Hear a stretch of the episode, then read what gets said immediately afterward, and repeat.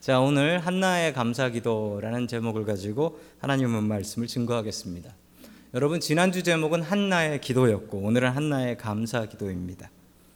참 유명한 기도인데 성경에 나오는 그 손 다섯 손가락 안에 꼽히는 기도가 있습니다. 그 기도 중에 하나가 오늘 사무엘상 2장에 나오는 이 한나의 기도입니다. 자, 한나의 기도가 얼마나 유명하냐면 구약에는 한나의 기도가 있고 신약에는 마리아의 기도가 있다라고 합니다. 그만큼 이 두 여자분들의 기도는 대단한 기도입니다.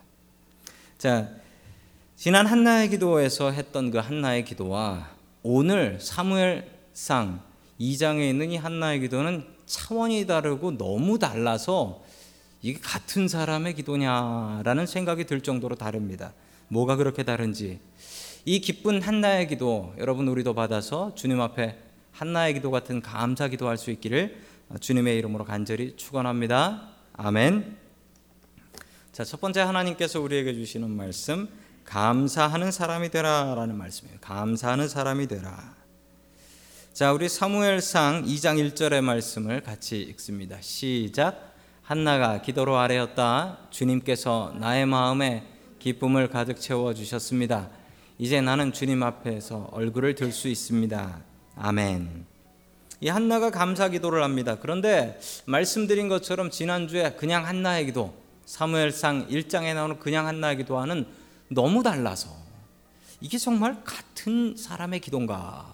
이 생각이 들 정도예요. 왜냐하면 여러분 아시죠? 사무엘상 1장에 나왔던 그 한나의 기도는 어떤 기도였습니까?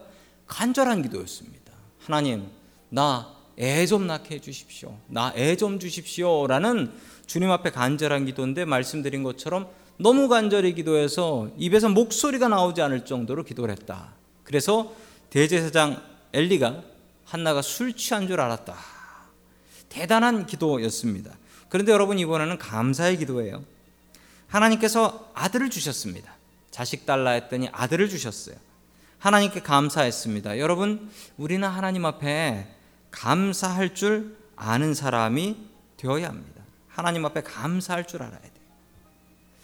여러분 누구에게 선물을 주었다고 생각해 보시죠. 선물을 줬는데 그 선물 받은 사람이 받은 척도 안 하고 당연히 받는 거로 생각한다면 여러분 그 사람한테 다시 선물 주고 싶으시겠습니까?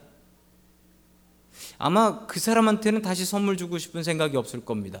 주면 줬다, 받았다, 고맙다, 뭐 빈말이라도 자기가 싫은 거라도 쓸모없는 거라도 그런 얘기는 해야지. 아, 저 사람이 좋아하나 보다. 아니 그런 마음 갖고 다음에 또 주지. 아니 줬더니 받은 척도 안 하고 고맙다고도 안 하면 아 저 사람은 내가 주는 선물이 필요가 없나 보다 이런 생각을 선물 주는 사람이 하게 되는 건 당연한 일 아닙니까? 여러분 하나님께서 우리에게 많은 것이 아니라 모든 것을 주셨습니다. 하나님 없이는 아무것도 안 됩니다. 모든 것을 하나님께 받았는데 이제 받는 게 너무 익숙해서 감사를 잊고 삽니다. 여러분 혹시라도 잊고 감사하지 못하는 게 없도록 여러분 받은 복을 헤아려 보랍니다. 받은 복을 받은 복을 헤아려 보고 그 헤아린 복을 가지고 주님 앞에 감사하라. 여러분 한나의 기도가 위대한 이유는 받은 것을 받았다라고 인정하고 그게 주님으로부터 왔다. 그냥 생길래가 생긴 게 아니고 주님께서 주신 선물이다. 이거 인정하고 주님께 감사했습니다. 그랬더니 한나가 어떻게 됐을까요? 더 많은 아이들을 낳을 수 있었다 라고 성경은 분명히 기록하고 있습니다. 여러분 감사하는 사람이 더 받을 수 있습니다. 여러분들도 오늘 주님 앞에 무엇인가 받기를 원하신다면 여러분 주님 앞에 받은 것들을 먼저 내려놓고 감사할 수 있어야 됩니다. 여러분 감사할 줄 아는 사람 될 수 있기를 주님의 이름으로 간절히 축원합니다. 아멘. 자, 우리 두 번째 하나님께서 주시는 말씀은 슬픔 중에 감사하라라는 말씀입니다. 슬픔 중에 감사하라. 여러분 한나가 오늘 감사 기도를 했습니다. 그런데 이 감사 기도가 그 앞을 읽어 보면 사무엘상 1장을 읽어 보면 너무 슬퍼요. 그냥 감사가 그냥 감사가 아니고 여러분 감사가 슬픈 감사예요. 우리 사무엘상 1장 22절 말씀 같이 보겠습니다. 시작. 한나가 함께 올라가지 않고 자기 남편에게 이렇게 말하였다. 나는 아기가 젖을 뗄 때까지 기다렸다가 젖을 뗀 다음에 아이를 주님의 집으로 데리고 올라가서 주님을 뵙게 하고 아이가 평생 그곳에 머물러 있게 하려고 합니다. 나는 그 아이를 평생 나실 사람으로 바치겠습니다. 아멘. 여러분 한나는 하나님 앞에 간절히 기도를 했지만 기도하면서 이렇게 기도하진 않았습니다. 하나님 나에게 아들을 주시면 그 아들을 하나님께 드리겠습니다. 보통의 서원 기도는 이렇게 하지요. 그런데 한나의 기도는 아이를 낳고 나서 아이를 낳고 나서 남편에게 이 이야기를 하는 겁니다. 이게 뭐냐면요. 당시에 서원 기도를 하는데 여자가 서원 기도를 하는 경우 남편이 허락하지 않으면 그 서원 기도는 무효입니다. 그, 그 서원 기도는 무효예요. 아내가 무엇인가 드리겠다라고 하나님 앞에 기도하고 집에 가서 남편한테 하니까 그걸 우리가 어떻게 드려? 안 돼. 라고 하면 그냥 끝나는 거예요. 그 시절엔 그랬습니다. 그래서 남편한테, 남편한테 이 서원 기도를 이야기하는 겁니다. 자, 바치, 하나님 앞에 이 아들을 바치겠습니다. 그런데 여러분, 근데 그 앞에 나오는 이야기를 보면요. 매년, 매년 자기 남편이 가족들과 함께 성전에 올라가서 기도를 하는데 이 한나가 사무엘을 데리고 가지 않겠다는 겁니다. 여러분 성전에 가는데 왜 안 올라갑니까? 이 믿음의 어머니라는 분이 이래도 되는 건가요? 왜 애를 성전에 안 데리고 갑니까? 여러분 그런데 이 말씀을 제대로 똑똑히 읽어보시면 너무 슬퍼요. 너무 슬퍼. 왜 이 아이를 성전에 안 데려가냐면 예배 드리는 것이 예배를 안 드리게 하려고 그런 게 아니라 뭐라 얘기합니까? 내가 이 아이를 젖될 때까지만 데리고 있다가 젖을 떼면 성전에 데려가서 아예 성전에서 살게 평생을 그곳에서 살게 여러분 나시리는 자기가 기간을 정해요. 그런데 이 어머니가 얼마로 정했어요?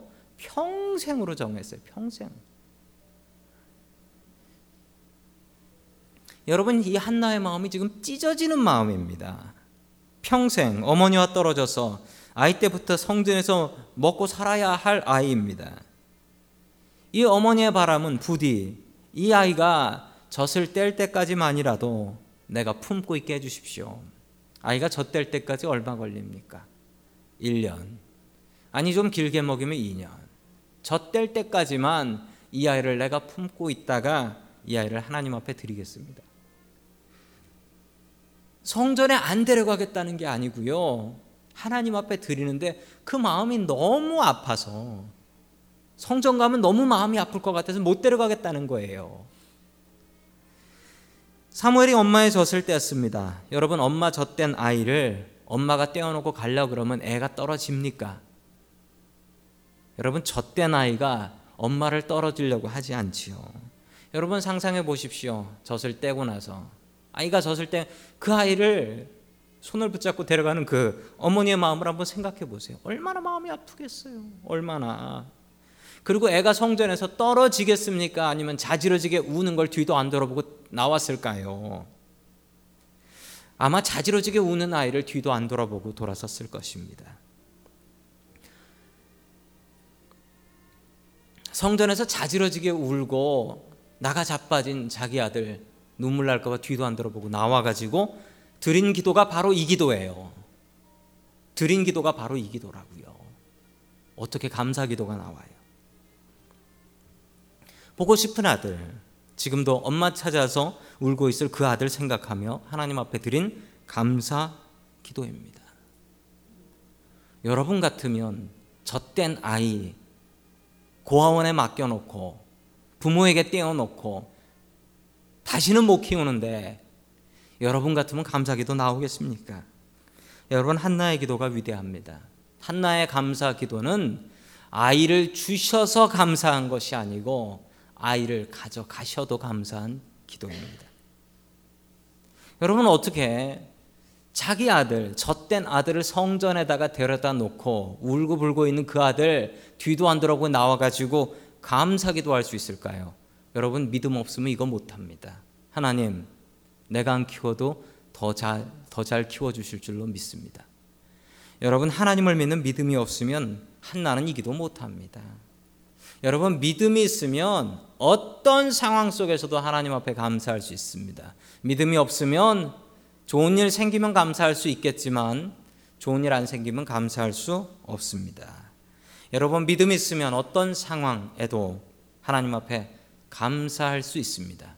오직 믿음으로 살아갈 수 있는 저와 여러분들 될 수 있기를 주님의 이름으로 간절히 축원합니다. 아멘. 마지막 세 번째 하나님께서 우리에게 주시는 말씀은 하나님께 조건 없이 감사하라. 하나님 앞에 조건 없이 감사하라라는 말씀입니다. 한나의 기도에 이 오늘 사무엘상 2장에 나오는 한나의 기도에 하나님 아들 주셔서 감사합니다라는 말은 단 한마디도 나오지 않습니다. 여러분 이 한나의 기도의 주제가 뭐냐면요. 하나님 나에게 아들을 주셔서 감사합니다가 아니고 하나님 하나님 때문에 감사합니다. 하나님 때문에 감사합니다. 자, 우리 사무엘상 2장 7절 말씀 같이 봅니다. 시작.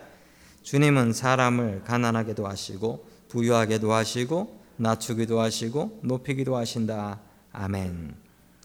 보통 기도는 하나님 저를 부자로 만들어 주시니 하나님 우리 아이가 시험 잘 치게 하시니 하나님 우리에게 건강 주시니 감사합니다. 여러분 이런 감사 기도를 합니다. 이게 당연한 거죠. 홀딱 망하게 해주셔서 제 건강을 쳐주셔서 병 생기게 해주시니 감사합니다. 이런 감사할 수 있을까요? 한나의 감사는 부유할 때나 낮추실 때나 모두 감사할 수 있다라는 겁니다. 아이 못 낳는 사람에게 아이를 주셔서 감사하지만 그 주신 아이를 다 걷어가셔도 나는 주님 앞에 감사합니다. 여러분 이게 어떻게 가능합니까? 믿음이 있으면 됩니다. 믿음이 있으면 믿음이 있으면 좋은 것 주셔도 감사가 나오고 나쁜 것 주셔도 믿기 때문에 감사할 수 있어요. 하나님께서 이 나쁜 것도 주신 이유가 분명히 있어. 분명히 있어. 이건 뭐로 알 수 있냐고요? 믿으면 알 수 있어요. 못 믿으면 절대 몰라요. 한나가 믿음이 생겼습니다. 여러분 앞장을 보시면 사무엘상 1장 1장에서 한나가 어떻게 기도했습니까? 하나님 아들 주세요. 안 주시면 저 죽습니다. 목에서 목소리가 나오지 않을 정도로 기도했었습니다. 여러분 알고 계시죠? 한나가 그런 믿음 갖고 있었습니다. 하나님 내 원하는 거 주셔야 됩니다. 안 주시면 안 됩니다. 밥도 뭐안 먹고 남편한테 땡깡 놓고 그랬던 한나였습니다. 그런데 한 페이지 넘겨서 2장 되니까 이거 완전히 다른 사람 됐네요. 하나님의 은혜를 체험하고 나니까 내가 아들이 있고 없고가 무슨 상관이냐. 내 아들을 지금 하나님 앞에 갖다 바쳤다. 그렇다고 내가 슬플 일이 뭐냐. 여러분, 이게 뭐냐면 하나님으로 은혜를 체험하니까 하나님으로 감사하고 다른 어떤 조건이 고맙고 감사한 게 아니에요. 그냥 하나님 한 분으로 하나님. 이름 부르면 감사해가지고 눈물 주르르 흐르는 그런 상태인 거예요. 여러분 오늘 부르신 찬송이죠. 주 예수와 동행하니 그 어디나 하늘나라. 이거 깨달은 겁니다.